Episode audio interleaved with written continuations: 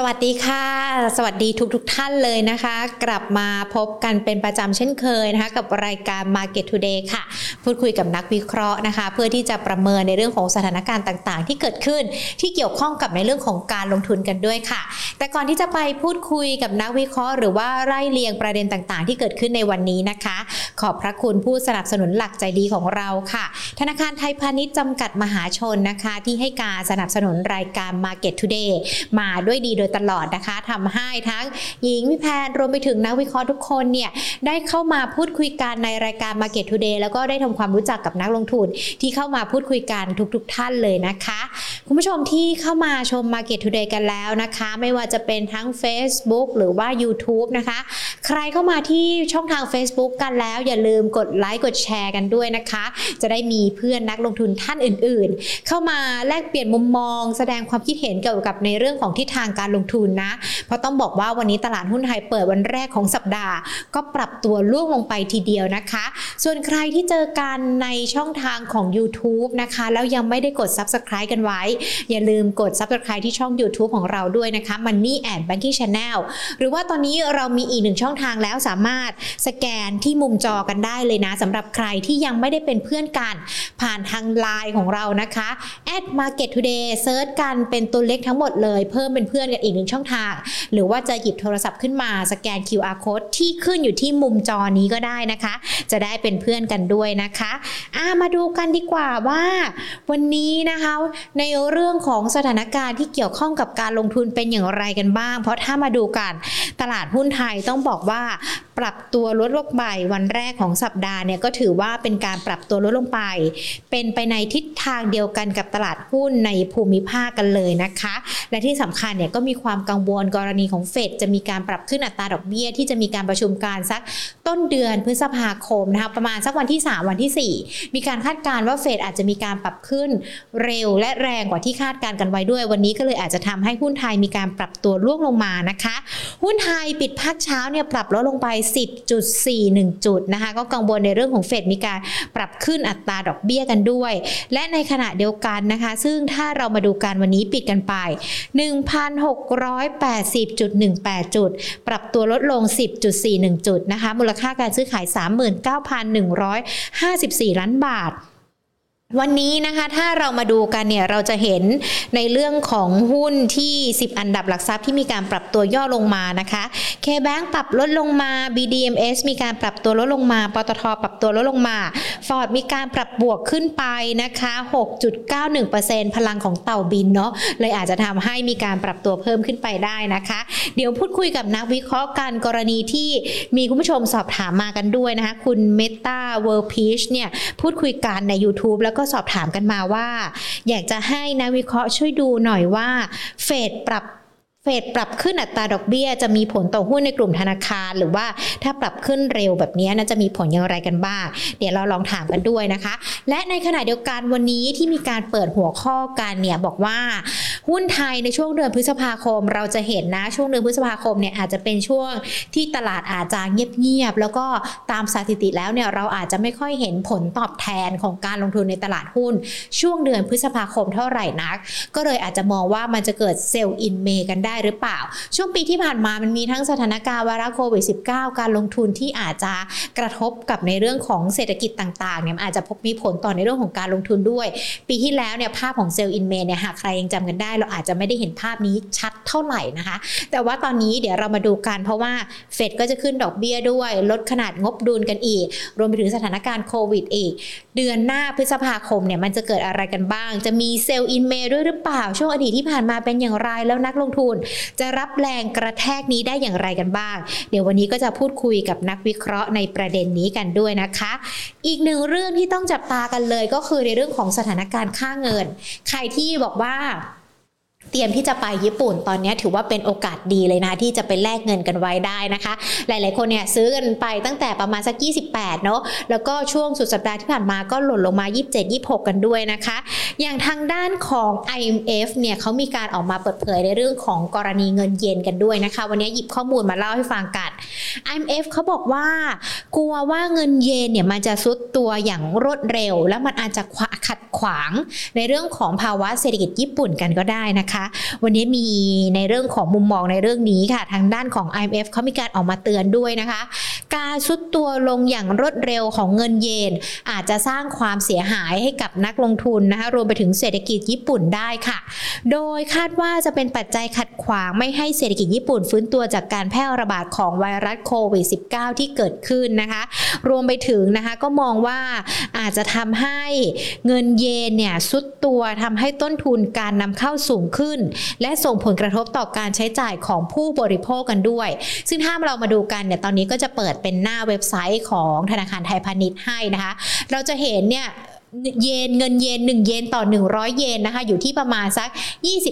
26.99 นะ ก็อยู่ในระดับนี้แหละที่เขามองกันว่ามันยังคงมีการปรับตัวสุดลงต่อด้วยนะคะ ซึ่งทางด้านของ IMF เขาก็บอกด้วยนะว่าเงินเยนที่อ่อนค่าแตะระดับต่ำสุดในรอบเกือบ 20 ปี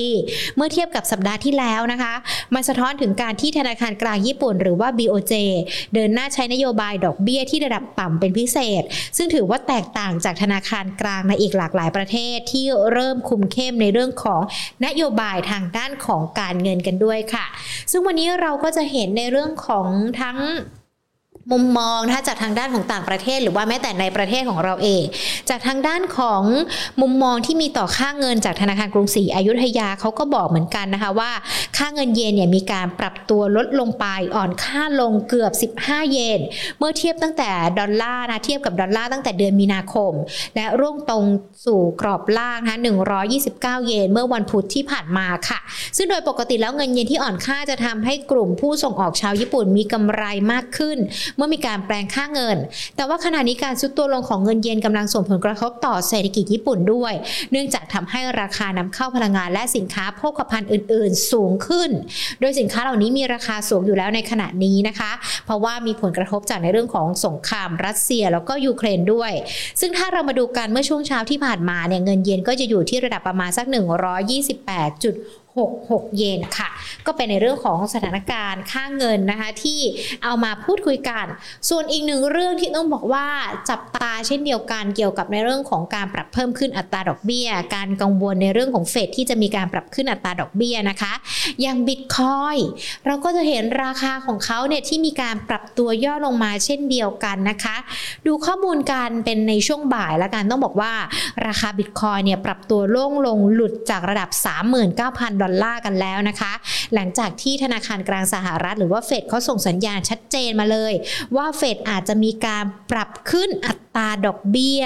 มากกว่า 0.5%นะคะในการประชุมเดือนพฤษภาคมกันด้วยค่ะนักลงทุนเนี่ยก็ติดตามในประเด็นนี้กันด้วย แล้วก็มองว่าการปรับขึ้นอัตราดอกเบี้ยของเฟดอาจจะส่งผลให้สภาพคล่องไหลออกจากตลาดการเงิน รวมถึงในเรื่องของตลาดคริปโตเคอเรนซีกันด้วยนะคะ เขาก็เลยมองว่าราคาบิตคอยเนี่ยตอนนี้ดูเหมือนว่าอาจจะได้รับอิทธิพลเนาะในเรื่องของเฟดขึ้นอัตราดอกเบี้ย แล้วก็ ได้รับปัจจัยลบกรณีในเรื่องของการเร่งขึ้นปรับอัตราดอกเบี้ย เพื่อสกัดเงินเฟอ้อของสหรัฐกันด้วยนะคะ และในขณะเดียวกันตอนนี้ดูเหมือนว่าเราจะมีความกังวลเพิ่มขึ้นก็คือในเรื่องของสถานการณ์โควิด -19 ที่จีน ตอนนี้เราเริ่มเห็นภาพการกักตุนสินค้าของเขามากยิ่งขึ้นแล้วนะคะ จากก่อนหน้านี้เราอาจจะยังไม่เห็นภาพนี้นัก แต่ว่าอย่างที่เราทราบกันจีนเนี่ยเขามีการระบาดของไวรัสโควิด -19 ที่เพิ่มขึ้น มีการล็อกดาวน์กันไปในหลายเมืองแล้วด้วยนะคะ ดังนั้นเอง เรื่องนี้ก็ยังคงเป็นปัจจัยเป็นความกังวลแล้วกันที่จะมีผลต่อในเรื่องของการลงทุนด้วย เท่ากับว่าดูเหมือนจะมีแต่ปัจจัยลบนะคะ เข้ามาลงทุนเกี่ยวกับตลาดในช่วงนี้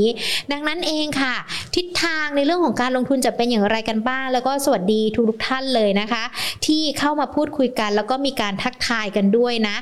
คุณเมตาโอ้โหน่ารักจังเลยพี่ดีกรสวยเกินไปครับ ฟังเนื้อหาไม่รู้เรื่องไม่ได้นะ เราต้องฟังเนื้อหากันด้วยนะคะ เพราะว่าเราจะพูดคุยกับนักวิเคราะห์กันแล้วนะคะ วันนี้ค่ะเราจะพูดคุยกันกับคุณกิตพลภัยภัยสารกิจนะคะ ผู้ช่วยกรรมการผู้จัดการจากบริษัทหลักทรัพย์ UOB เคเขียนประเทศไทยจำกัดค่ะ สวัสดีค่ะคุณกิตพลค่ะ ครับ สวัสดีครับ จริง ๆ แล้วเนี่ยวันนี้หญิงตั้งหัวข้อคือในช่วงเดือนพฤษภาคม เราก็จะได้ยินคำว่า sell in May กัน ปีนี้จะเป็นอย่างไร เดี๋ยวในเรื่องนี้เราจะมาคุยกันด้วยนะคะ ก่อนอื่นเลยอาจจะต้องขอถามในเรื่องของภาพรวมตลาดกันก่อนดีกว่า วันนี้เปิดมาวันแรกของสัปดาห์ก็ปรับตัวลดลงไป 10 กว่าจุดเลยนะคะ ท่ามกลางความกังวลที่ว่า เฟดจะมีการปรับขึ้นอัตราดอกเบี้ย ในช่วงต้นเดือนพฤษภาคม คุณกิตพลมองในรอบสัปดาห์นี้ตลาดหุ้นไทยจะเป็นยังไงบ้างเหรอคะครับก็ต้องบอกว่าจริง ๆ แล้วเรามองภาพของไตรมาสสองเป็นภาพของไตรมาสที่มีโอกาสที่เรียกว่าทางลงเป็นต่อนะครับแล้วก็ทางขึ้นเนี่ยจะค่อนข้างจำกัด ถามว่าเป็นเพราะอะไรก็ต้องบอกว่าจริงๆแล้วเนี่ยเราจะเห็นว่าสถานการณ์ของตลาดหุ้นในในไตรมาสสองเนี่ย ถ้าเราไปดูจะเห็นว่าสิ่งที่มันเพิ่มเติมขึ้นมาในปีนี้ก็เป็นความเสี่ยงที่เกิดขึ้นมาจากหลาย ๆ สถานการณ์ ไม่ว่าจะเป็นเรื่องของตัวยูเครนรัสเซียนะครับที่ทำให้ราคาพลังงานต้นทุน commodity ต่างๆ เพิ่มขึ้น การล็อกดาวน์ที่จีนที่ทำให้ supply chain ต่างๆเนี่ยมันเกิดความปั่นป่วนผลรวม ๆ ก็คือมันเป็นปัจจัยที่ไม่ได้คิดกันมาก่อน แล้วก็ทำให้ประมาณการกำไรของบริษัทจดทะเบียนที่เกี่ยวข้องรวมทั้งการเติบโตของเศรษฐกิจหรือว่า GDP ของประเทศต่างๆเนี่ย มีความโน้มเอียงหรือมีทางความเสี่ยงในการที่มันจะปรับลดลงนะครับ เพราะฉะนั้นถามว่าตรงนี้ครับก็จะเป็นปัจจัยหนึ่งที่เวลาเรามีเห็นนักวิเคราะห์มีการปรับประมาณการปรับลดกำไร ปรับลดคาดการปรับราคาเหมาะสมลงเนี่ยโดยสรุปรวมๆแล้วก็จะส่งผลให้ตลาดเนี่ยให้ให้ หุ้นรายตัวเนี่ยมันปรับลงได้อยู่แล้วนะครับปัจจัยต่อมาเนี่ยภาพรวมตลาดก็ได้รับผลกระทบจากเรื่องนโยบายการเงินที่มันตึงตัวมากขึ้นของธนาคารกลางสหรัฐด้วยนะครับไม่ว่าจะเป็นการขึ้นดอกเบี้ยและโดยเฉพาะการลดกบดุลซึ่งการลดกบดุลเนี่ยถ้าเราไปย้อนดูในอดีตก็จะเห็นว่าในช่วงปี 2018 นะครับหรือ 2561 เนี่ยเราจะเห็นว่าตอนดอกเบี้ยขึ้นเนี่ยตลาดหุ้นก็ยังไปได้ แต่เมื่อไหร่ที่มันเจอ 2 ประสานก็คือดอกเบี้ยขึ้น แถมมาจะกับเรื่องของตัว การลดงบดุลด้วยเนี่ยมันจะทำให้สภาพคล่องในระบบมันมันลดลงนะครับดังนั้นสินทรัพย์เสี่ยงเนี่ยมักจะตอบรับเป็นลบเวลาที่มันมีประเด็นเรื่องของตัวการลดงบดุล ซึ่งสิ่งนั้นก็น่าจะตามมาจากการประชุมของเฟดในช่วงเดือนพฤษภาคมนะครับดังนั้นก็แปลว่าช่วงไตรมาสสองเนี่ยยิ่งเข้าสู่ช่วงกลางไตรมาสหรือยิ่งเข้าสู่ช่วงปลายไตรมาสเนี่ยไอ้ความเสี่ยงหลายอย่างที่มันมา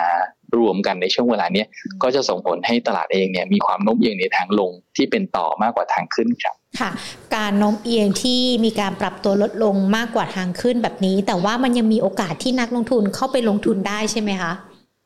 ได้ครับ แต่ว่าเราก็อาจจะรู้ว่าถ้าสถานการณ์เป็นแบบนี้เราก็อาจจะไม่จำเป็นต้องรีบร้อนก็ได้ หรือเราอาจจะมีเวลาที่เรียกว่าต่อราคาต่อจังหวะได้สักนิดหนึ่งครับ เพราะว่าถ้าเรามาดูแล้วเนี่ย หลายคนคงจะมีคำถามนะครับ ว่าเอ๊ะสถานการณ์แบบนี้เนี่ยตลาดโลกพูดกันเยอะมากเลยในเรื่องของการเกิด recession หรือการเกิดเศรษฐกิจถดถอยนะครับคำถามก็คือว่าเอ๊ะแล้วเราจะเกิด recession หรือเปล่า ถ้าเราดูจากสถานการณ์หลายๆอย่างนะขณะนี้ครับ ผมก็ยังอยู่ในข้างฝั่งเดียวกับคุณเจอรมพาวเวลก็คือเชื่อว่าคุณเจอรมพาวเวลเองจะประสบความสำเร็จในการชะลอเศรษฐกิจโดยที่ไม่ทำให้เกิดเศรษฐกิจถดถอยนะครับ ในอดีตเนี่ยเราเห็นว่าเวลามีการขึ้นดอกเบี้ยเยอะนะครับเป็นซีรีส์แบบนี้สิ่งที่ตามมาก็คือพอขึ้นดอกเบี้ยเยอะปุ๊บเศรษฐกิจชะลอ แต่มันก็มักจะนำไปสู่การว่างงานการลดตำแหน่งงาน แล้วสุดท้ายก็นำไปสู่เศรษฐกิจที่มันถดถอยนะครับ แต่ถ้าเราไปดูในอดีตเนี่ยมันจะมี 3 ครั้งได้ครับที่ อเมริกาประสบความสำเร็จขึ้นดอกเบี้ยไปได้จนจบเส้นทางการขึ้น แล้วเศรษฐกิจไม่ถดถอยนะครับ ก็คือเคยเกิดขึ้นในปีคริสตศักราช 1966 นะครับ 1983 84 แล้วก็ 1994 95 นะครับ ถามว่าในรอบนี้มันจะมีโอกาสเป็นแบบนั้นไหมผมคิดว่ามันมีความเป็นไปได้โดยโดยเหตุผลอยู่สองสามประการนะครับ อันที่หนึ่งก็คือเวลามันเกิดเศรษฐกิจขึ้นดอกเบี้ยเยอะเนี่ย เออเรามักจะเห็นคนลดการจ้างงานครับ หรือว่าเอาคนงานออก เวลาเวลาสมมุติว่าตำแหน่งงานมันหายไปเนี่ยแน่นอนว่าในเรื่องของการบริโภคการใช้จ่ายก็จะลดลง พอการบริโภคลดลง ก็แน่นอนก็นำไปสู่ไอ้คนก็ต้องไปลดการจ้างงานในในส่วนของธุรกิจที่มันที่มันมีการใช้จ่ายที่ลดลงวันนี้ก็เกิดเป็นวงจรในเชิงลบครับ คือลดคนเสร็จปุ๊บเศรษฐกิจไม่ดีเศรษฐกิจไม่ดีก็เกิดการลดคนวนเป็นวงวัฏจักรอย่างเงี้ย แต่ถ้าเรามาดูแล้ว ในรอบนี้น่าสนใจครับ เพราะว่าวิกฤตโควิดเนี่ยเอ่อมันทำให้ณปัจจุบันเนี่ยอัตราตำแหน่งงานที่เขาต้องการจริงๆเนี่ยวันนี้แซงสถานการณ์ก่อนโควิด ไปแล้ว แต่จำนวนในแง่ของคนงานวันนี้น้อยกว่าช่วงโควิดนะครับ เพราะว่าผมเดาว่าส่วนหนึ่งแรงงานส่วนหนึ่งก็คืออาจจะเป็นชาวต่างชาติที่เคยอยู่ในอเมริกาเนี่ยพอเจอสถานการณ์โควิด หลายคนกลับประทงกลับประเทศไปแล้วก็ยังไม่ได้กลับมาสถานการณ์ตอนนี้ ในฝั่งตลาดอเมริกาเกิดการตึงตัวมากในตลาดแรงงานพูดง่ายๆคือมีคนไม่พอกับงานนะครับค่ะดังนั้นก็แปลว่าถ้าสถานแบบเนี้ยถึงแม้ว่าจะมีการขึ้นดอกเบี้ย แต่สิ่งที่เกิดตามมาก็คือมันจะไม่มีการมันจะไม่เกิดการลดคนงานง่าย ๆ ครับอืมเพราะว่าคนทุกวันนี้ยังไม่พอเลยอะนะครับไม่เหมือนค่ะไม่เหมือนสถานการณ์ที่มันจ้างงานเต็มที่แล้วมีคนเต็มที่นะตอนนี้กลายเป็นว่าคนไม่พอเพราะฉะนั้น ต่อให้มันจะต้องขึ้นค่าแรงจะต้องอะไร แต่ว่าอย่างน้อยที่สุดเนี่ยไม่มีใครคิดจะลดคนงานง่ายๆในตอนนี้ค่ะเพราะคนก็ไม่พออยู่แล้ว ดังนั้นผมคิดว่าภาพของตลาดแรงงานที่ตึงตัวจริงๆแล้ว มันกลายเป็นว่าโอกาสที่เราจะเห็นคนตกงานนะครับ แล้วก็นำไปสู่การใช้จ่ายที่ลดลงน่าจะยากมากๆเลยครับมอันนี้คือค่ะข้อดีข้อที่หนึ่งนะครับค่ะข้อที่สองก็คือเราก็จะเห็นว่าเอ่อในอดีตเนี่ยถ้าเราไปย้อนดูสามครั้งที่เขาประสบความสำเร็จในการ soft landing เนี่ยเราก็จะพบว่าจริงๆแล้ว อาจจะไม่ใช่ว่าผู้ว่าเฟดในช่วงนั้นเก่ง แต่เราเราพบว่าจริง ๆ มันเกิดจากมันพังมาก่อนแล้วนะครับอืมก็คืออย่างตอนเกิดตอนอย่างสามถ้าไปดูสามครั้งนั้นเนี่ยก่อนหน้าที่จะเกิดการขึ้นดอกเบี้ยประมาณสามถึงห้าปีเนี่ยมันเคยเกิดเศรษฐกิจถดถอยมาก่อนแล้วทั้งสามครั้งเลยนะอ๋อก็แปลว่า แปลว่าถ้าเรามองในมุมหนึ่งคือเอ้ยจริง ๆ แล้วเนี่ยไอไอที่มันสามารถไม่เกิดเศรษฐกิจถดถอย หรือไม่เกิด recession ได้เนี่ยอาจจะไม่ได้เป็นเพราะว่าเฟดเก่ง แต่เป็นเพราะว่า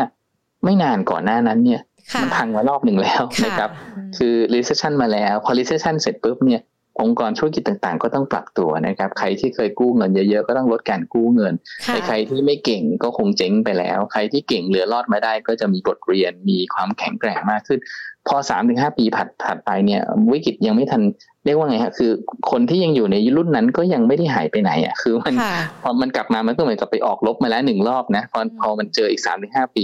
มันก็จะสามารถปรับตัวรับมือกับการขึ้นดอกเบี้ยไปได้นะครับ ดังนั้นถ้าเราถ้าเราจะสรุปเนี่ยก็อาจจะพอสรุปได้ว่าเฮ้ยจริงๆเนี่ยเวลามันเกิด recession ไปรอบหนึ่งแล้วภายในสามถึงห้าปีเนี่ยโอกาสเกิดค่ะ recession ใหม่ๆ น่าจะไม่ใช่เรื่องง่าย ผมคิดว่าเราเกิด recession ไปรอบหนึ่งก็คือปี 2020 นะครับตอนนั้นเนี่ยเอ่อเราถดถอยช่วงสั้นๆแล้วก็หลายคนก็ปรับตัวไปแล้วท่านผมคิดว่าวันนี้ถ้าจะมีการขึ้นดอกเบี้ย บริษัทจำนวนมาก ก็คือที่ไม่เก่งจริง ไม่เจ๋งจริง ล้มไปแล้ว แต่ว่าอืมที่อยู่และอยู่ได้เนี่ยก็ต้องเรียกว่ามันต้องต้องมีดีในระดับหนึ่งดังนั้น โอกาสที่เรียกว่าจะพลาดจนกระทั่งเกิดเป็นเศรษฐกิจถดถอยอีกเนี่ยผมคิดว่าอาจจะไม่ง่ายเท่าไหร่นะครับดังนั้นอืมสถานการณ์ทั้งตลาดแรงงาน ทั้งเรื่องของตัวเออเราเพิ่งผ่านเศรษฐกิจถดถอยมาไม่นานเนี่ยทั้งหมดรวมกันผมคิดว่าน่าจะทำให้สหรัฐอเมริกาเองประสบความสำเร็จในการที่จะขึ้นดอกเบี้ย ชะลอเศรษฐกิจชะลอเงินเฟ้อได้ แต่ไม่ทำให้เศรษฐกิจถดถอยครับอืมพอฟังแบบนี้แล้วก็สบายใจมากขึ้นนะสำหรับคุณผู้ชมที่อาจจะมีความกังวลเกี่ยวกับในเรื่องของสถานการณ์ในเรื่องของเฟดที่มีการเตรียมที่จะมีการปรับขึ้นอัตราดอกเบี้ยกันด้วยนะคะ มีคุณผู้ชมสอบถามมานะคะ บอกว่าถ้าเวลามีการปรับขึ้นอัตราดอกเบี้ยแบบนี้ หรือว่ามีการถ้อยแถลงจากเฟดออกมาค่ะ มันจะมีผลต่อในหุ้นของกลุ่มธนาคารมากน้อยยังไงกันบ้างคะเป็นคุณผู้ชมเมตตาเวอร์พีชนะสอบถามมาอยากจะให้คุณกิตพลอธิบายให้ฟังด้วยอะค่ะ โอเคครับ ก็ต้องบอกว่ามันจะมีมิติทั้งบวกและลบนะครับ ในมิติที่หนึ่งเนี่ย เวลาเฟดขึ้นดอกเบี้ย แล้วก็ส่งผลให้อัตราผลตอบแทนพันธบัตรขยับขึ้นเนี่ยสถานการณ์ดังกล่าวเนี่ย มันจะเป็นบวกกับกลุ่มธนาคารพาณิชย์นะครับ เพราะว่ามันทำให้โอกาสที่กลุ่มธนาคารพาณิชย์เองจะขยับส่วนต่างอัตราดอกเบี้ยในการกู้ยืมให้มันสูงขึ้นเนี่ย ก็เป็นสิ่งที่มันมีโอกาสจะเพิ่ม แต่ว่าในมุมที่เป็นลบก็คือว่าถ้ามันขึ้นเร็วมากๆเนี่ยไอความต้องการสินเชื่อมันอาจจะตามไม่ทันนะครับอืมหรือลูกค้าอาจจะเอ๊ะรับต้นทุนระดับนี้ไม่ได้เพราะฉะนั้นเราอาจจะจะทำบางอย่างไม่ทำดีกว่า เพราะต้นทุนมันแพงมีความไม่แน่นอนแบบเนี้ยก็จะมีทั้งมุมที่บวกและลบนะครับค่ะทีนี้เพราะฉะนั้นถามว่าสถานการณ์ในปัจจุบันเนี่ยสิ่งที่เราต้องไปดูก็คือว่า เอ๊ะแล้วอย่างนั้นเนี่ยในบ้านเราเองเออ เวลาบอลยูอเมริกาขึ้นบอลยูเราขึ้นไหมมักจะขึ้นตามกันนะครับ คือต้นทุนทางการเงินเราเนี่ยมักจะตามอเมริกาเพราะฉะนั้นถามว่าไม่อาจจะไม่ได้ตามแบบร้อยเปอร์เซ็นต์นะครับอเมริกาขึ้นไปเท่าไหร่เราอาจจะไม่จำเป็นต้องขึ้นเท่านั้น แต่ว่ามันจะตามไปด้วยกัน ก็แปลว่าช่วงที่ผ่านมาเราเห็นบอลยูอเมริกาขึ้นเยอะนั่นก็แปลว่าบอลยูในตัวสั้นๆ ไม่เกิน 5 ปีของบ้านเราเนี่ยมีโอกาสที่จะขยับต้นทุนสูงขึ้นพอสมควร เพราะฉะนั้นก็แปลว่าต้นทุนทางการเงินของผู้บริษัทต่างๆ ก็น่าที่จะเอ่อ ปรับเพิ่มขึ้น ตรงนี้จริงๆต้องถือว่าอาจจะถือได้ว่าดีกับธนาคารนะครับยังไงก็ตามเวลาซื้อหุ้นธนาคารสิ่งที่เราต้องมองดูก็คือว่า GDP ปรับขึ้นหรือปรับลงแล้วหนี่เสียอยู่ในช่วงไหนนะมองสองมุมนะครับเอ่ออันที่หนึ่งเราเห็นแล้วว่า GDP โดยรวมเนี่ยโตขึ้นแหละในปี 65 66 เพียงแต่ว่าก่อนหน้านี้เราอาจจะเคยคิดว่า GDP ไทยปีนี้จะโต 4%วันนี้ความคาดหวังอาจจะเหลือ 3% 3.2 ก็แปลว่าโลนโกรดซึ่งปกติโตประมาณ 2 เท่าของ GDP เนี่ยอาจจะเคยมองว่างบธนาคารเนี่ย จะปล่อยกู้ได้โตประมาณ8%วันนี้อาจจะเหลืออาจจะเหลือ6%อย่างนี้เป็นต้นนะครับ ก็ทำให้เราอาจจะเห็นการทริม เห็นการปรับประมาณการกำไรของกลุ่มธนาคารพาณิชย์เนี่ยลดลงมาได้นะครับดังนั้นดังนั้นตรงนี้ก็เลยทำให้เวลาสมมติเป็นช่วงที่เรามีการปรับประมาณการ GDP ตามเศรษฐกิจโลกเนี่ย เราเห็นกลุ่มธนาคารไม่ค่อยไปไหนนะครับ กับอันที่สองก็คือ เวลาที่ช่วงนี้เราถ้าเราไปตามดูจะเห็นว่าเอ๊ะตัวเลขของการตั้งสำรองต่างๆ เนี่ย มันมันมันทยอยดีขึ้นนะในไตรมาสหนึ่งนะครับ ก็คือตั้งสำรองลดลง แต่ว่าสิ่งที่คนกลัวคืออะไรคือไตรมาสสองเอ่อตอนที่มีวิกฤตโควิดเนี่ยธนาคารเอ่อทบทมีการกำหนดให้มีมาตรการช่วยเหลือลูกหนี้นะครับ ในช่วงนั้นทำให้ธนาคารพาณิชย์เองอาจจะไม่ต้องตั้งสำรองลูกหนี้ประเภทที่มันก้ากึ่งก้ากึ่งเพราะว่าถ้ามันมาจากสถานการณ์โควิด แต่ว่าพอครบสองปีทุกอย่างน่าจะต้องเริ่ม กลับเข้าไปสู่ระบบแล้วดังนั้นคนก็เลยมีคนจำนวนหนึ่งนะครับ ก็ไม่มั่นใจว่ากลุ่มธนาคารเนี่ยไตรมาสสองตกลงแล้วจะโดน พอมันกลับมาเป็นปกติแล้วเนี่ยต้องตั้งสำรองเพิ่มไหมจะมีค่าใช้จ่ายที่ต้องบันทึกอะไรหรือเปล่า ดังนั้นกลุ่มธนาคารพาณิชย์หลังจบงบไตรมาสหนึ่งที่ดีแล้วเนี่ยคนถึงเทคโปรฟิตทำกำไรกันไปรอบหนึ่ง เพราะว่าทุกคนจะมารอดูนี่แหละครับ ว่าไตรมาสสองเนี่ยไอ้รายจ่ายหรือว่าตั้งสำรองพวกนี้มันจะกลับมาเพิ่มหรือเปล่านะครับดังนั้นก็ถ้าตอบภาพใหญ่ก็คือกลุ่มธนาคารพาณิชย์ มาตรการต่างๆ วันนี้ค่อนข้างจะหนุนในเชิงของผลประกอบการนะครับ เพียงแต่ว่าแล้วก็ปีนี้ด้วยความที่ GDP โตรวมก็โตด้วย เพียงแต่ว่าจุดซื้อถ้าเราจะดูก็คือก็มาดูหลังดูช่วงแต่มาสองครับว่าในการตั้งสำรองหรือการหมดสิ้น ซึ่งมาตรการของทบทเนี่ยจะทำให้กลุ่มสถาบันการเงินต้องตั้งสองเยอะหรือเปล่า ซึ่งณวันนี้ยังไม่เห็นใครเขียนประเด็นนี้แบบชัดๆนะครับ แต่ว่าน่าจะมีเพียงแต่ว่าเยอะแค่ไหนดังนั้น ถ้า ไม่ได้มีหุ้นกลุ่มธนาคารพาณิชย์อาจจะรอได้ หรือถ้ามีอยู่นะครับแล้วก็ทำกำไรไปแล้วก็อาจจะรอจังหวะซื้อ แต่ถ้ามีอยู่แล้วยังไม่ได้ขายนะครับ ก็ ต้องบอกว่าก็ไม่ถึงกับน่ากลัวครับเพียงแต่ว่าถ้าจะซื้อเพิ่มก็รอเวลาสักหน่อยหนึ่งครับ อืมค่ะ ก็ถือว่าเป็นการทำความเข้าใจละกันนะคะ เกี่ยวกับในเรื่องของการรอการประชุมของเฟดแล้วก็ในเรื่องของหุ้นที่อาจจะได้รับผลกระทบในกลุ่มของธนาคารกันด้วยนะคะ ทีนี้มาตามหัวข้อเรากันเลยค่ะ คุณกินพลขาช่วงเดือนพฤษภาคมแน่นอน เราจะมักได้ยินคำพูดว่า sell in May and go away ด้วยนะคะ แล้วในปีนี้ล่ะคะ เข้าสู่เดือนพฤษภาคมกันแล้วสัปดาห์หน้าเนี่ย เราจะได้เจอสถานการณ์นี้กันด้วยไหมคะ และในขณะเดียวกันคุณผู้ชมที่ติดตามเราใน YouTube นะคะ ก็สนใจในประเด็นนี้ด้วยนะเขาก็สอบถามมานะคะว่า การที่ตลาดเกิด Sell in May เนี่ยมันกระทบตลาดหุ้นโดยรวม หรือว่ากระทบหุ้นใน SET50 SET ร้อยเป็นส่วนใหญ่คะเป็นคำถามจากคุณหลิวๆที่ถามมาน่าสนใจทีเดียวนะคะโอเคครับ ผมต้องบอกว่าจริงๆแล้ว Sell in May and go away เนี่ย มันมักจะเกิดขึ้นกับหุ้นบ้านเรามากกว่าหุ้นอเมริกานะครับเอ่อซึ่งถ้าเราลองไปดูย้อนหลังก็จะพบว่าเอ้ยจริงๆเราไปดูปัจจัยในเชิงฤดูกาลปรากฏว่า S&P 500เนี่ยเดือนพฤษภาคมเอง ผลตอบแทนเฉลี่ยเป็นบวกนะครับแต่ในบ้านเราผลตอบแทนเฉลี่ยมักจะเป็นลบนะครับ ซึ่งส่วนหนึ่งผมคิดว่ามันมาจากหลายเหตุผลก็คือว่าอย่างบ้านเราเองเนี่ยปกติแล้วเนี่ยเศรษฐกิจไตรมาสหนึ่งมักจะเป็นไฮซีซั่นครับพอถึงไตรมาสสองเนี่ยมันมักจะเป็นช่วงที่มันมีการชะลอครับ เนื่องจากว่าไตรมาสสองเรามีวันหยุดเยอะนะครับ ก็คือไตรมาสสองเนี่ยเอ่อไอกลุ่มที่เพื่อเกี่ยวกับพวกโรงงานอุตสาหกรรมต่าง ๆ เนี่ย คนจะไปเที่ยวสงการกัน เพราะฉะนั้นการผลิตก็มักจะเร่งมากๆก่อนสงการนะครับพอถึงสงการจริง ๆ เนี่ยก็หยุดหายกันไปสามวันห้าวัน บางที่ก็หยุดนานกว่านั้นนะครับ ก็เลยกลายเป็นว่าส่วนใหญ่แล้วเนี่ย หลังสงการมันมักจะมีการซบหรือมันอาจจะไม่ได้ฟื้นไม่ได้สตรองดีมากนะอันที่สองก็คือถ้าเราไปดูในเรื่องของการเดินทางจากนักท่องเที่ยวต่างชาติเนี่ยไฮซีซั่นจริง ๆ ของต่างชาติก็คือช่วงปลายปีต่อต้นปีครับเนื่องจากว่าอย่างเราเองเนี่ยเราไปเที่ยวต่างประเทศส่วนใหญ่เราไปช่วงเดือนสี่เดือนห้าเดือนหกเพราะว่าเขาจะพ้นหน้าหนาวแล้ว อากาศเย็นกำลังดีสำหรับเราที่จะไปเที่ยวนะครับดังนั้นเวลาต่างชาติเข้ามาเที่ยวบ้านเราส่วนใหญ่ก็เลยจะหนีมาช่วงปลายปีต่อต้นปีครับเพราะว่าเขาหนีหนาวหนีพายุหิมะหนีอะไรจะมาอยู่แถวนี้ซึ่งอากาศดีกว่าเนี่ยแล้วพอกุมภามีนาเขาก็เริ่มทยอยกลับไปแล้ว เพราะฉะนั้นอพอถึงไตรมาสสองจริงไอ้รายได้ที่เกี่ยวกับนักท่องเที่ยวต่างชาติมันจะเริ่มชะลอลงไปแล้วนะครับแต่นั้นถ้าถ้ามองก็แปลว่าจริงกิจกรรมเศรษฐกิจของเราเกือบทุกอย่างมันก็จะ อัดแน่นมากๆเลยไตรมาสหนึ่งพอถึงไตรมาสสองก็เลยตัวช่วยลดน้อยลงมันก็เลยชะลอนะครับดังนั้นก็เลยกลายเป็นว่าพอไตรมาสหนึ่งมันนักจะดีมากๆในเชิงผลประกอบการ แถมมีเรื่องของการจ่ายปันผลด้วยนะครับ แล้วก็เพราะฉะนั้นทุกอย่างมันก็เลยทำให้ช่วงเวลามันดีมากๆในช่วงห้าเดือนแรกแต่พอจบห้าเดือนแรกเสร็จปุ๊บไตรมาสสองกิจกรรมทางเศรษฐกิจชะลอ งบมักจะด้อยลงนะครับ แล้วก็ไม่ได้มีปันผลแล้วหรือส่วนใหญ่บางทีปันผลไปแล้วก็ก็ไม่ได้มีปัจจัยบวกในเรื่องดังกล่าวมาช่วยดังนั้น เราก็เลยมักจะเห็นแรงทำกำไรหรือการ sell on fact ในช่วงของประมาณหลังงบไตรมาสหนึ่งนะครับ ก็ผมคิดว่าในภาพตรงนี้ครับ มันเป็นปัจจัยที่ที่ต้องบอกว่าไม่ได้เกิดขึ้นแบบต่อเนื่องทั้งหมด โดยเฉพาะถ้าเราไปดูหุ้นอเมริกา แต่สำหรับหุ้นไทยเนี่ยมันก็น่าจะเป็นในภาพนั้นในปีนี้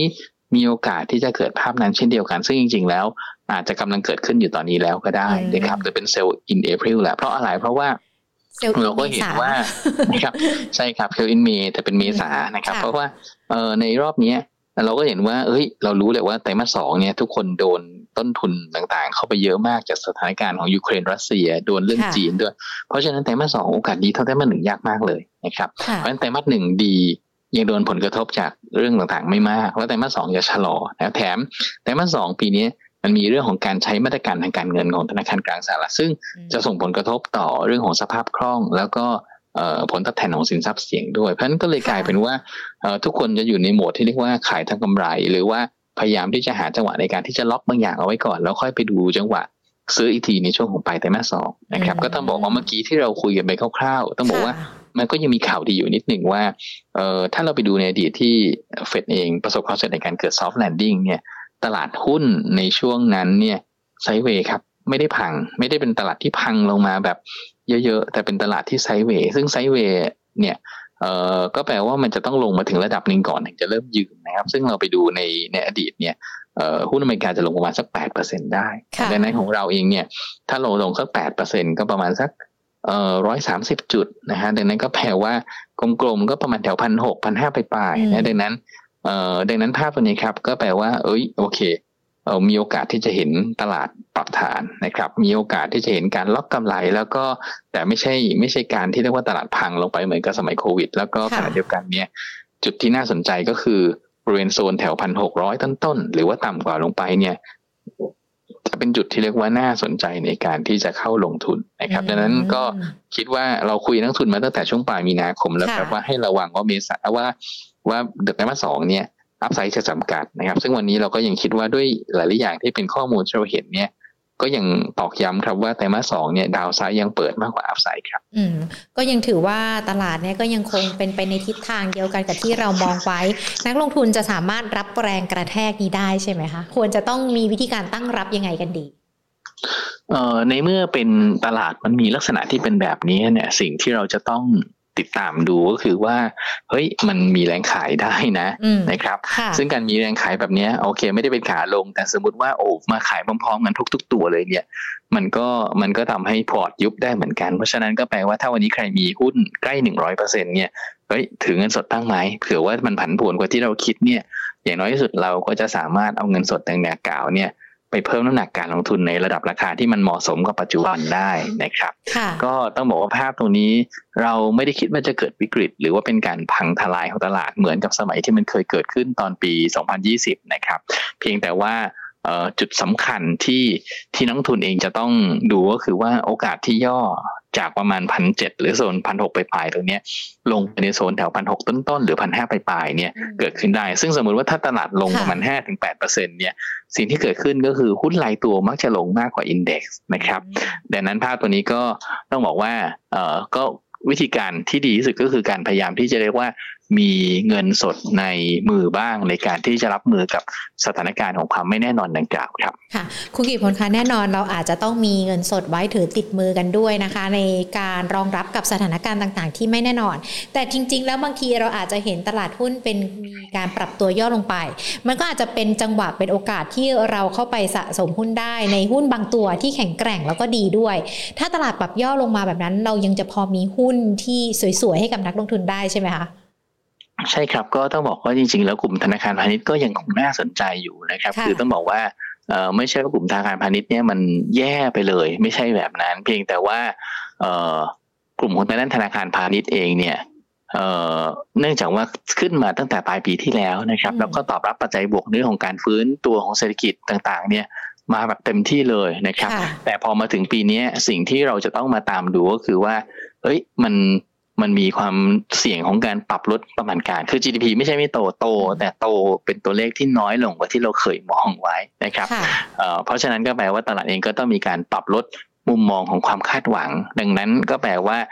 แบงค์ไม่ได้แย่ครับ เพียงแต่ว่าพอมันปรับลดมุมมองความคาดหวังเนี่ย เราอาจจะต้องต่อราคาหรือว่าอาจจะต้องเรียกว่าเออ เรียกว่าเออรอจังหวะย่อถึงจะกลับมาดูที่จุดที่เรียกว่าน่าสนใจหรือมี risk reward ratio ที่ดูดีอีกครั้งครับอย่างกลุ่มแบงค์ที่ยังคงน่าสนใจ ตอนนี้เรามองไปเป็นแบงค์กลุ่มตัวใหญ่ ๆ ได้หรือยังคะเออใช่ครับต้องบอกว่าเพราะว่าเราจะเห็นว่าโลนโกรธที่มันมาดีเนี่ยมันรอบนี้คือการฟื้นตัวของของโลนโกรธในกลุ่มของพวกทางด้านหุ้นที่เป็นหุ้นขนาดใหญ่ หรือเป็นแบงก์ใหญ่มากกว่าที่เป็นแบงก์เล็กนะครับ เพราะฉะนั้นก็เป็นแบงก์ใหญ่ครับเพียงแต่ว่า เราก็รอจังหวะซื้อมากกว่าที่จะไล่ราคาครับ ค่ะ เป็นตัวไหนได้บ้างคะสำหรับแบงก์ใหญ่ที่รอจังหวะซื้อกันด้วย BBL SCB ครับนะครับส่วน K-Bank เนี่ยที่ไม่เอาไม่ใช่ไม่ใช่อะไร เพราะว่าเราคุยกันไปเมื่อกี้ว่าเอ๊ะ เนื่องจากว่าเราเห็นโอกาสว่าไตรมาสสองสมมติว่ามันมีการครบรอบสองปีของมาตรการในการในการที่จะช่วยเหลือลูกหนี้เนี่ยเพิ่นว่าเคแบงเขามีลูกค้าเป็น SME ในสัดส่วนที่ค่อนข้างจะสูง นะครับ เพราะฉะนั้นเราก็เลยตอบไม่ได้จริงครับว่า เอ้ยไอ้สัดส่วนที่มันสูงของของเคแบงตรงนี้เนี่ย มันมันจะมีรายการตั้งสำรอง มีค่าใช้จ่ายต่างๆ ยังไงที่มันเกิดขึ้นบ้างหรือเปล่านะครับเอ่อก็เลยทำให้ตรงนี้ครับเป็นจุดของความเสี่ยงที่ที่ทำให้เราต้องต้องมาระมัดระวังว่า เอ้ย ถ้าอย่างนั้นถ้าจะเลือกแบงก์ก็เลยต้องขอเลือกตัวที่มันมี SME ไม่เยอะนะครับ น่าจะปลอดภัยกว่าตัวที่มี SME เยอะในช่วงนี้ครับ ยังพอมีกลุ่มอื่น ๆ ที่รอจังหวะที่พอตลาดย่อลงไปเราเข้าไปได้ไหมคะครับก็ได้ครับ เพราะว่าอันที่หนึ่งก็คือเราเราคุยกันแล้วว่าถ้าสถานการณ์ให้เราคิดว่าน่าจะเป็น soft landing เนี่ยมันเกิดขึ้นก็คือว่าตลาดไม่ใช่ทางทลาย ไม่ใช่เป็นวิกฤต ก็แปลว่าสามารถลงทุนได้ เพียงแต่ว่าในเมื่อมันมีโอกาสที่ว่าดาวไซด์มันเปิดเนี่ยสิ่งที่เราต้องรู้ก็คือว่าเราไม่รู้มีทางรู้หรอกครับว่า downside จริงๆจะลงไปถึงตรงไหนนะครับ แต่สิ่งที่เรารู้ก็คือว่าถ้าเราประเมินกรอบคร่าวๆแล้วเนี่ย อย่างน้อยสุดเราพยายามไปซื้อให้มันอยู่ในจุดที่มันใกล้เคียงกับจุดที่มันมีโอกาสจะเป็น downside นะครับ ซึ่งพอเราประเมินกรอบทางพื้นฐานเนี่ย upside ของ SET Index target เนี่ยเราประเมินที่ 18.6 เท่า ซึ่งเป็นค่าเฉลี่ย 5 ปีของ PE นะครับ แต่เราจะพบว่าเวลามันมีความการแกว่ง มีการปรับลดระดับ PE เนื่องจากปัจจัยต่างๆ ที่เป็นความเสี่ยงเนี่ย เรามักจะเห็นการแกว่งแกว่งตัวระดับประมาณ 2 เท่าของ PE multiple ก็แปลว่ามันอาจจะเป็นการแกว่งของ PE ตลาดเนี่ยในระดับประมาณแถว 16.6 ถึง 18.6 นะ 16.6 เราจะได้พันห้าร้อยสี่สิบครับนะครับ หลายคนฟังแล้วตกใจแทบจะไหลจากเก้าอี้เขารู้สึกว่าโอ้โหอีกแล้วเหรอกว่าจะถึงตรงนั้นเนี่ยมัน มันอีกไกลมากเลยนะ อีกประมาณเยอะร้อยกว่าจุดเลยนะครับ ก็ต้องเรียนอย่างนี้ครับว่ามันไม่ได้แปลว่าเราต้องลงไปถึง เพราะว่าสิ่งที่เราประเมินก็คือเราประเมินภาพรวมของเซ็ตอินเด็กแต่จริง ๆ แล้วเนี่ยเราจะพบว่ามันมีทั้งกลุ่มที่ประมาณการกำไรอาจจะแย่ลง แต่ขณะเดียวกันเนี่ยในกลุ่มที่เกี่ยวกับประมาณการกำไรเศรษฐกิจที่มันจะดีขึ้นนะครับจากเรื่องของตัวภาพรวมต่างๆ เนี่ยตรงนั้นก็เป็นภาพหนึ่งที่ทำให้มันมีโอกาสที่จะเป็นตัวช่วยนะครับ เพราะฉะนั้นในในภาพดังกล่าวเนี่ย เราก็เลยมองว่า เอ้ย ไม่อย่าไปเอาเป๊ะนะเอาลักษณะที่เรียกว่า ในเมื่อมันอยู่พันห้าร้อยสี่สิบพันเจ็ดร้อยสามสิบเนี่ย เอาหนึ่งในสามจากข้างล่างครับ ก็แปลว่า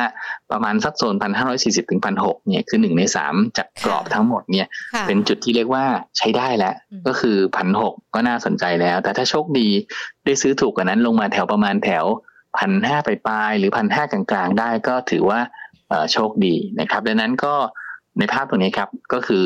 เรารอจังหวะ ซื้อที่ดีเพียงแต่ว่าระหว่างนี้ครับในเมื่อมันยังห่างจากจุดดังกล่าวมากก็แปลว่าเราก็ไม่จำเป็นที่จะต้องรีบร้อนมากก็มีเวลาใจเย็นๆค่อยๆคิดค่อยๆทำได้ครับอ่าคือจริง ๆ แล้วเนี่ยที่เรามาคุยกันอย่างที่คุณกิตพลอธิบายไป มันยังมีเวลากันอยู่ด้วยนะคะ แล้วก็ขณะเดียวกัน ตอนนี้มันก็น่าจะมีปัจจัยต่างๆ ที่เราอาจจะต้องติดตามกันด้วย การซื้อหุ้นหรือว่าแม้แต่การที่จะเข้าไปเก็บในตัวที่แนะนำกันไป หรือว่าเก็บในตัวที่เราอยากจะได้อาจจะต้องอาศัยจังหวะระยะเวลา แล้วก็ฟังคำแนะนำอย่างที่คุณกิตพลให้ไว้ด้วยนะคะ คุณกิตพลคะแต่ว่าพอเราพูดคุยกันมีทั้งหุ้นที่กลุ่มแบงก์เนี่ยน่าจะเข้าไปลงทุนได้ ในเรื่องของผลการประชุมเฟดที่เราลุ้นกันตั้งแต่ต้นชั่วโมงที่เราคุยกันแล้วก็เซลล์อินเมย์ด้วย แต่ก็ยังมีหลากหลายคำถามเกิดขึ้นนะคะ ทั้งทาง Facebook Live แล้วก็ YouTube ของเราด้วยนะคะ ขอหยิบยกคำถามที่คุณผู้ชมสอบถามมากันนะคะ คุณกิตพลให้คุณกิตพลช่วยดูกันด้วยว่า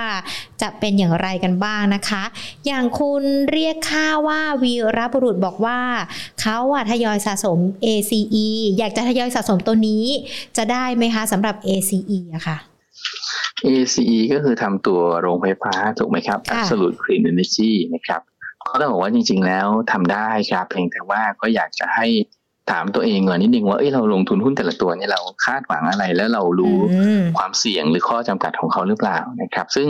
ไอการทำธุรกิจพวกพลังงานสะอาดเนี่ยมันก็จะต้องไปดูว่าเอ๊ะต้นทุนของเขาคืออะไรนะครับ อย่างเช่น ถ้าเป็นพลังงานสะอาดบางคนเนี่ยเขาเผาพวกไม้ยางเยอะๆเนี่ยเออเขาคุมต้นทุนไม้ยางได้หรือเปล่า ซึ่งบางทีต้นทุนไม้ยางในช่วงผ่านมาราคายางขึ้นเยอะ ต้นทุนไม้ยางขึ้นมาก็เยอะมากอย่างเงี้ย ก็อาจจะทำให้ต้นทุนของเขาคุมได้ไม่ค่อยอยู่หรือคุมได้ยาก ดังนั้นกำไรมันอาจจะมีความเสี่ยงที่มันอาจจะไม่ได้ดีอย่างที่เราคาดก็ได้นะครับเพื่อตัว ACE ผมอาจจะไม่ได้ดูละเอียดเลยไม่แน่ใจโครงสร้างต้นทุนของเขานอกจากว่าเพราะว่าส่วนหนึ่งเขามีโรงไฟฟ้าที่มีจากพลังงานขยะ แล้วก็มีพวกเชื้อมวลต่างๆนะครับก็อาจจะต้องไปทำการบ้านเพิ่มนิดหนึ่งครับว่าเอ๊ะต้นทุนเขาเป็นอะไรแล้วเขาคุมต้นทุนตัวนั้นได้หรือเปล่า เราก็จะเห็นนะครับว่าไอ้ตัวที่มันมีต้นทุนที่เป็นพวกอะไรบางอย่างที่เขาคุมไม่ได้เนี่ย สุดท้ายกลายเป็นว่า สองสามปีผ่านไปราคาหุ้นก็ไม่ค่อยไปไหนครับเพราะว่าเพราะว่าเออมันเราเจอต้นทุนมันขึ้นมาตลอดทางเลยอย่างเงี้ยเพราะต่อให้มันจะเพิ่มกำลังผลิตได้ใหญ่ขึ้น แต่กลายเป็นว่าไอ้ลงเดิมๆเนี่ย ถ้าอนาคตข้างหน้าต้องซื้อเชื้อเพลิงแพงขึ้นเนี่ยโอ้มันจะเหนื่อยมากเลยนะนะครับ ดังนั้นก็ ให้ให้โจทย์อย่างนี้แล้วกันครับว่าไปดูว่าต้นทุนเขามาจากอะไรแล้วเขาคุมได้หรือเปล่าครับแต่ต้องขออภัยนิดนึงว่าเป็นตัวที่เราไม่ได้ดูละเอียดมากพอจะให้ความเห็นในเชิงทิศทางได้ครับ ไม่เป็นไรเลยค่ะ ถือว่าเป็นคำแนะนำนะคะ ส่วนหนึ่งจากนักวิเคราะห์ที่แนะนำกันไป คุณผู้ชมที่สอบถามตัวนี้มาก็เอาไปประกอบการตัดสินใจของตัวเองนะคะ ว่าจะเลือกเข้ามาทยอยสะสมตัวนี้ด้วยหรือเปล่านะคะ คุณลิวๆสอบถามตัวฮาน่าค่ะ ลงทุนได้ไหมคะสำหรับตัวนี้ ผมคิดว่าเริ่มอยู่ในจุดที่ที่น่าสนใจครับนะครับทำไมถึงถึงเริ่มมาอยู่ในจุดที่น่าสนใจ คือต้องบอกอย่างนี้ครับว่า ก่อนนั้นเนี่ยช่วงเราลดโชว์กับนักลงทุนสถาบันในช่วงปลายพฤศจิกต้นเดือนธันวาคมเนี่ยสำหรับกลยุทธ์ไตรมาสหนึ่งเนี่ย เราก็มองว่าให้เราเตือนให้ระวังหุ้นกลุ่มอิเล็กทรอนิกส์ครับ เพราะว่าเราคิดว่ามันจะเกิด de-rating คำว่าเกิด de-rating ก็คือตลาดเองให้ PE หุ้นในกลุ่มนี้ที่มันจะลดน้อยถอยลง นะครับที่มันลดน้อยถอยลงก็เป็นเพราะว่าก่อนหน้านั้นเราจะเห็นว่าหุ้นในกลุ่ม x ์เนี่ยเคยเทรดกันอยู่ PE สูงมากเลยนะก็คือเอ่อสี่สิบสี่สิบห้าแต่จริงๆ มันเป็นการมาจาก PE แค่ยี่สิบยี่สิบห้าเท่าเท่านั้นเองนั้นอยู่ดีๆ PE ขึ้นไปกว่าเท่าตัวนะครับเอ่ออาจจะถือได้ว่ามันแพงในเชิงความเวอร์เนี่ยระดับหนึ่งเลย แถมเอ่อที่สำคัญก็คือกลุ่มนี้เป็นกลุ่มที่เป็น proxy ของหุ้นอิเล็กทรอนิกส์หุ้นเทคโนโลยี บ้านเราไม่ได้มีหุ้นเทคโนโลยีเหมือนอเมริกาเพราะช่วงที่ผ่านมาเนี่ย พอมันเป็น proxy ของหุ้นเทคโนโลยีที่ช่วงนั้นฮอตมากๆ เนี่ย มันก็เลยสามารถที่จะขึ้นไปในระดับที่เรียกว่าเอ่อดีกว่าที่หลายหลายคนคิดนะครับ แต่ว่าพอพอ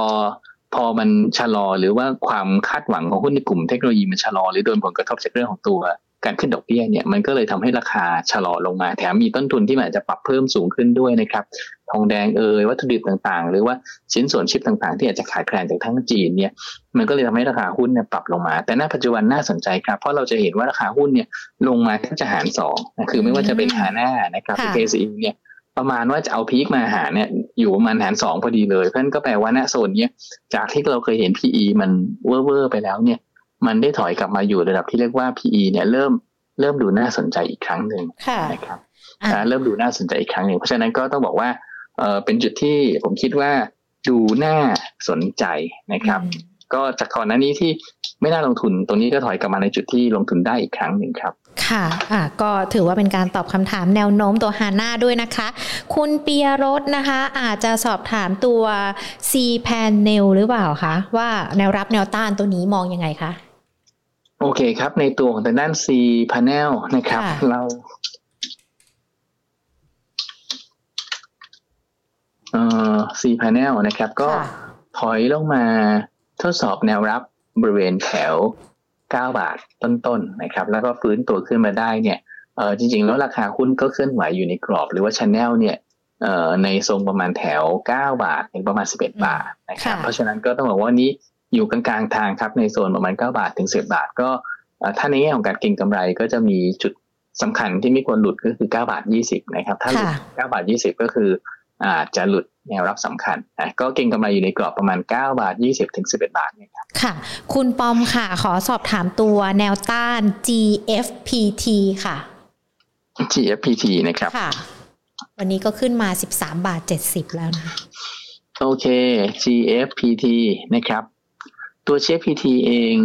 เอ่อราคาหุ้นแกว่งตัวไม่ไปไหนอยู่หลายปีนะครับ ตั้งแต่ปี 2020 เนี่ย ขึ้นมาสูงสุด 14 บาท เอ่อ60ได้แล้วก็ต่ำสุดเนี่ยก็จะอยู่มันแถวเอ่อในโซนมา11บาท ซึ่งวันนี้เราก็เห็นว่าในหลาย ๆ มุมมองเนี่ยก็คือแนวโน้มธุรกิจน่าจะมีโอกาสปรับดีขึ้นนะครับเอ่อแล้วก็มีเรื่องของการเปิดตลาดใหม่ ๆ ด้วยเพราะฉะนั้นภาพตรงนี้เราน่าจะเริ่มเห็นความเคลื่อนไหวที่ที่มันเริ่มดีขึ้นแล้วนะครับเพียงแต่ว่าก็อย่าลืมว่าในเมื่อมันติดมาหลายปีในโซน 14 บาท 60 เนี่ย การขึ้นไปโซนนั้นก็ต้องถือว่าเป็นแนวต้านที่แข็งมากๆตราบใดที่ยังไม่ผ่านโซนนั้นขึ้นไปเนี่ย ก็ให้มองเป็นแค่ การ rebound อยู่ในกรอบก่อนนะครับ ก็ดังนั้นภาพตัวนี้แนวต้านสำคัญก็คือเนี่ยครับ 14 บาท 60 นะครับ ส่วนภาพของทางด้านแนวรับของตัว GFPT เนี่ย ก็จะอยู่ในโซนบริเวณแถว 13 บาท 40 ครับ แล้วก็ถ้าหลุดจุดไหนที่เสียแนวโน้มก็คือหลุด 12 บาท 60 อันนั้นถือได้ว่า อาจจะต้องคัดออกมาดูก่อนครับ อืมค่ะได้ค่ะ คุณจิรกิจสอบถามตัว TU ค่ะ ราคานี้เข้าไปได้ไหมคะ แล้วถ้าพูดถึง TU แนวโน้มเขาเป็นยังไงกันบ้างคะ ตอนนี้ 16 บาท 90 สตางค์ค่ะ TU นะครับ ก็เออจะเห็นว่าเป็นตัวหนึ่งเลยนะ ที่นักนักวิเคราะห์ตั้งแต่สัปดาห์ก่อนหน้านั้นแล้ว แล้วก็หลังจาก ประชุมนักวิเคราะห์กันออกมาเนี่ยราคาไหลเร็วเป็นน้ำเลยนะครับ เพราะว่าก็คือมีการให้มุมมองที่มันปรับลดความคาดหวังและปรับลดเป้าหมายในเรื่องของการเติบโตลงนะครับ ก็ราคาวันนี้ก็อาจจะเริ่มสะท้อนมุมมองดังกล่าวที่มันชะลอมาแล้ว แต่ว่าสิ่งที่เราเตือนให้ระวังก็คือว่าเอ๊ะจากนี้ไปเนี่ยมันคงจะมีหุ้นหลาย ๆ ตัวที่จะมีการทยอยนะครับประกาศผลประกอบการ แล้วก็อาจจะตามมาด้วยการปรับลดมุมมองของประมาณการแล้วก็ความคาดหวังด้วยเช่นเดียวกันนะครับภาพตรงนี้ เอ่อยังต้องบอกว่าทียูเนี่ยยังไม่ได้หาจุดยังไม่เจอจุดกลับตัวเลยนะครับคือลงมาแล้วเนี่ยอาจจะมีฟื้นตัวบ้าง แต่ต้องบอกว่ายังไม่ได้เจอแนวรับสำคัญหรือจุดกลับตัวเลย ซึ่งเอ่อจุดที่เราไปลุ้นก็คือในโซนประมาณแถวเอ่อสิบห้าบาทแปดสิบนะครับก็ต้องลองลองดูครับ ถ้ามีดาวไซด์พวกนี้พวกนี้คือดาวไซด์อาจจะอีกประมาณสักบาทหนึ่งนะครับ ถ้าเห็นโซนนั้นก็จะถือได้ว่าเป็นโซนที่เริ่มอยู่ในจุดที่น่าสนใจสำหรับตัวทียูครับ ค่ะ คุณอ๋อยสอบถามตัว EA ค่ะ จะไปต่อได้ไหมคะ ตัวนี้ ก็เหนื่อยนิดนึงครับ เพราะว่าวันก่อนขึ้นมาได้ดี เพราะว่าอาจจะมีแรงซื้อของกลุ่มนักลงทุนในส่วนส่วนที่เป็นพวกพวกกองทุนที่ลงทุนในหุ้นที่เป็นพวกพลังงานสะอาดนะครับทำให้ตอนราคาปิดเนี่ยมีการปรับตัวขึ้นไปได้ดีพอสมควรแต่ว่าจุดที่ต้องระวังสำหรับ EA ก็คือว่าใน อันที่หนึ่งก็คือว่าในประเด็นเกี่ยวกับเรื่องการเติบโตจากธุรกิจที่เกี่ยวกับเรื่อง EV เนี่ยเออมันสะท้อนในราคาไปไประดับหนึ่งเหมือนกันนะครับกับอันที่สองก็คือเกี่ยวกับประเด็นข่าวลือต่างๆ เกี่ยวกับเรื่องของการตั้งโครงสร้างบริษัท หรือว่าในเรื่องของเออสิ่งต่างๆ ที่มันเออเป็นความกังวลของนักลงทุน เกี่ยวกับเรื่องของตัว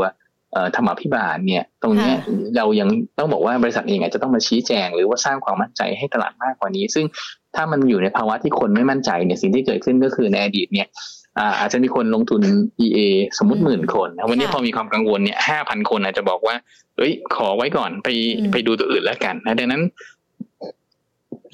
เวลาผู้ลงทุนมันมีจำนวนน้อยลง หรือว่าสนใจหุ้นน้อยลงเพราะความกังวลลักษณะแบบนี้โอกาสที่หุ้นจะไปไกล ๆ ก็ต้องบอกว่าก็จะยากเหมือนกันนะครับ เพราะฉะนั้นในสถานแบบนี้ก็ผมคิดว่าเอ่อ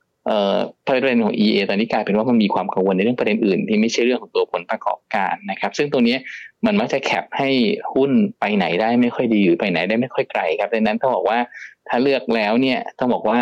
เราอาจจะไปดูตัวอื่นที่มันไม่ได้มี concern ลักษณะแบบนี้มันจะดูดีกว่า หรือมีโอกาสที่จะเคลื่อนไหวไปได้ไกลกว่าครับ ค่ะอ่าก็เป็นคำแนะนำด้วยนะคะสำหรับคุณอ๋อยที่สอบถามตัว EA มายิงขออนุญาตสอบถามอีกสัก 3 ตัวนะคะ คุณจิตพลค่ะคุณ number two นะคะสอบถามตัว SAT มาค่ะ สมบูรณ์ advance มองยังไงคะตัวนี้แนวรับค่ะ โอเคนะครับตัว SAT นะครับ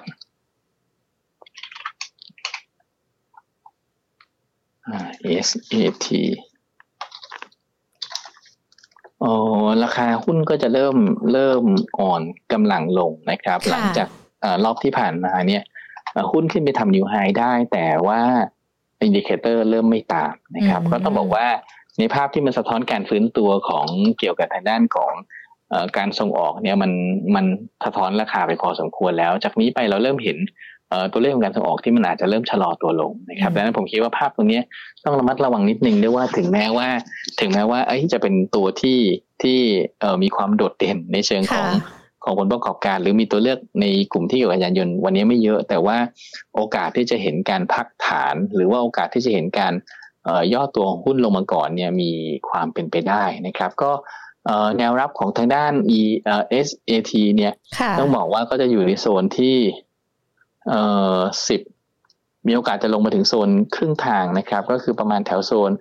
เอ่อสิบหกบาทสี่สิบเพราะฉะนั้นผมคิดว่าวันนี้ตรงจุดนี้ยังอยู่ในจุดที่มันก้ากึ่ง แล้วก็ยังไม่ได้มีสัญญาณของการกลับตัวนะครับดังนั้นตัวนี้ขออนุญาตที่จะไม่หลีดครับ หรือถ้าจะหลีดอย่างน้อยสุดผมจะมาเฝ้าในโซนแถว 16 บาท 40 แล้วมาประเมินอีกทีครับ ค่ะได้เลยค่ะ คุณไอพีสอบถามตัวโอลิอะค่ะ มองยังไงคะตัวนี้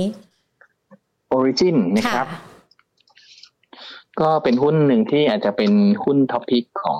เอ่อหลาย ๆ เจ้าที่ทำวิเคราะห์หุ้นในกลุ่ม hotel นันอสังหาริมทรัพย์นะครับตัวท่าน Origin เองเนี่ยเราก็จะเห็นว่าผลประกอบการ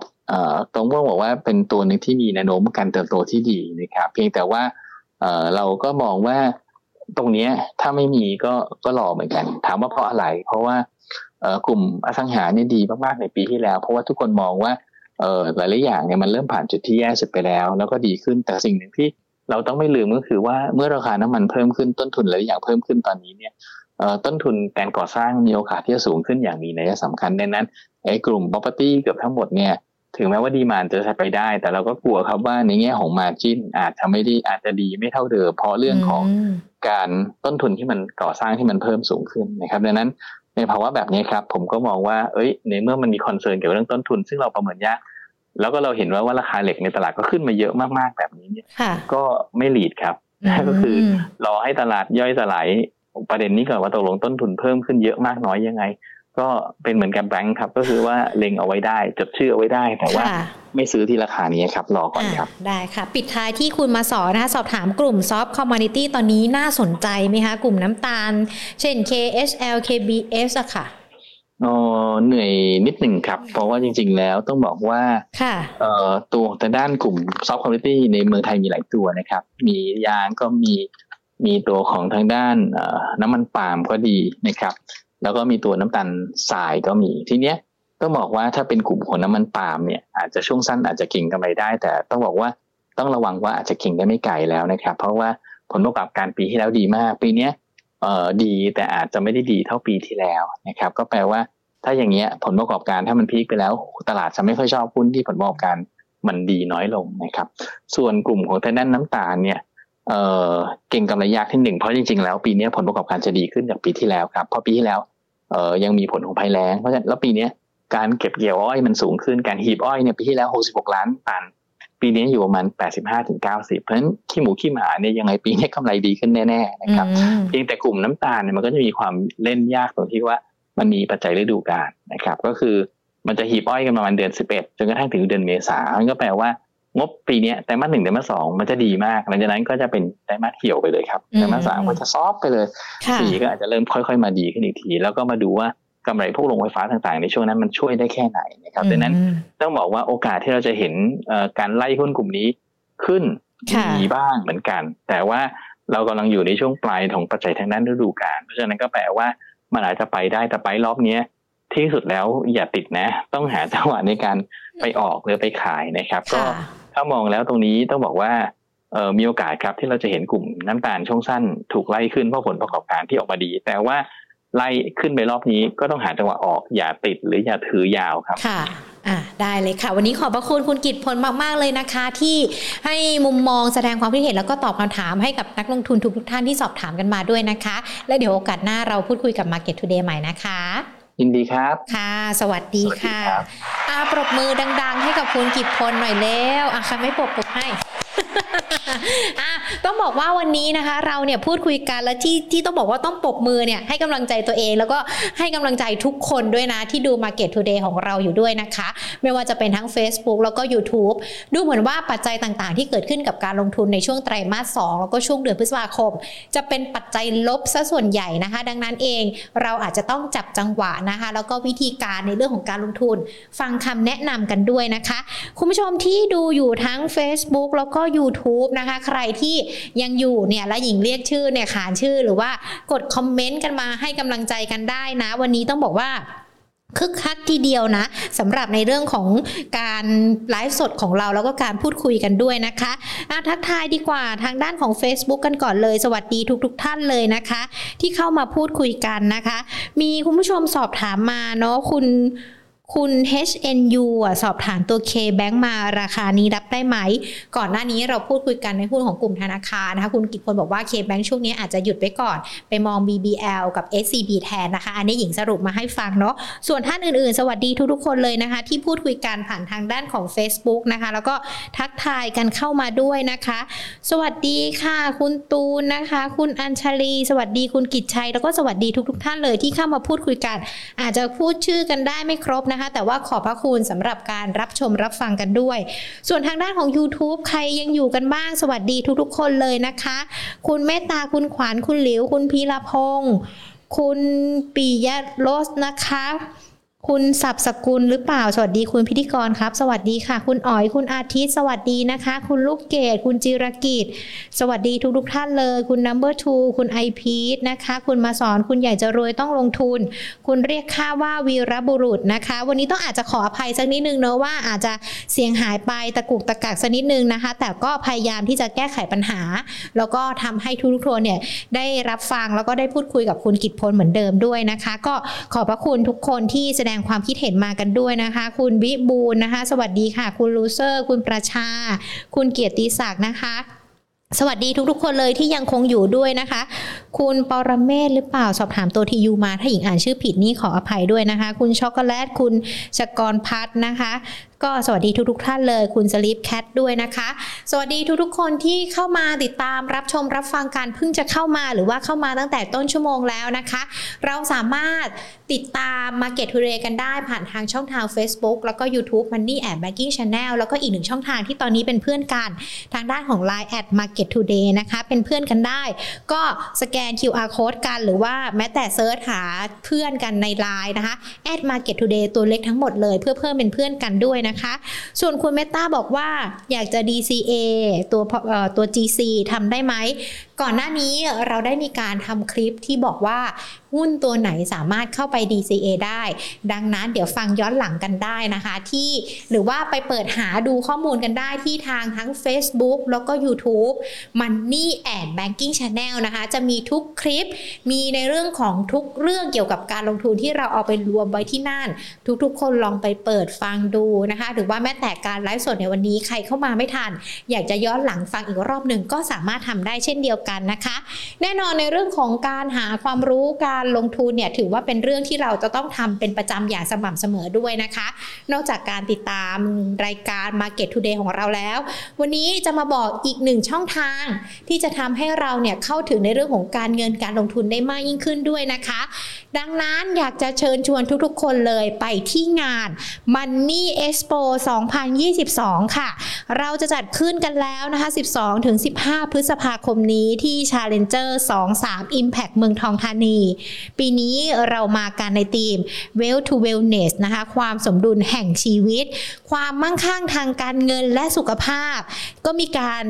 รวบรวมนะคะสถาบันการเงินการลงทุนชั้นนำเลยนะคะที่จะเข้ามาออกบูธกัน แล้วก็ที่จะทำให้ประชาชนหรือว่าแม้แต่คุณผู้ชมทุกคนที่ไปงานของเรานั้นได้เรื่องของได้รู้เรื่องของการเงินการลงทุนมากยิ่งขึ้น หรือว่าใครที่มองหาผลิตภัณฑ์การเงินใหม่ ๆ อยากจะฝากเงินออมเงิน ขอสินเชื่อขอบัตรเครดิต ก็สามารถ ไปที่งานมหกรรมการเงินมันนี่เอ็กซ์โปของเราได้นะคะ ปีนี้มาการในทีมย้ำอีกรอบหนึ่ง Well to Wellness ค่ะ ความสมดุลแห่งชีวิตดังนั้น มาสร้างความมั่งคั่งทางการเงินไปพร้อม ๆ กันด้วยนะคะ ไปเจอกันได้ 12-15 พฤษภาคมนี้ที่ Challenger 23 Impact เมืองทองธานีค่ะส่วนวันนี้ Market Today ของเราหมดเวลาลงแล้วนะคะ พรุ่งนี้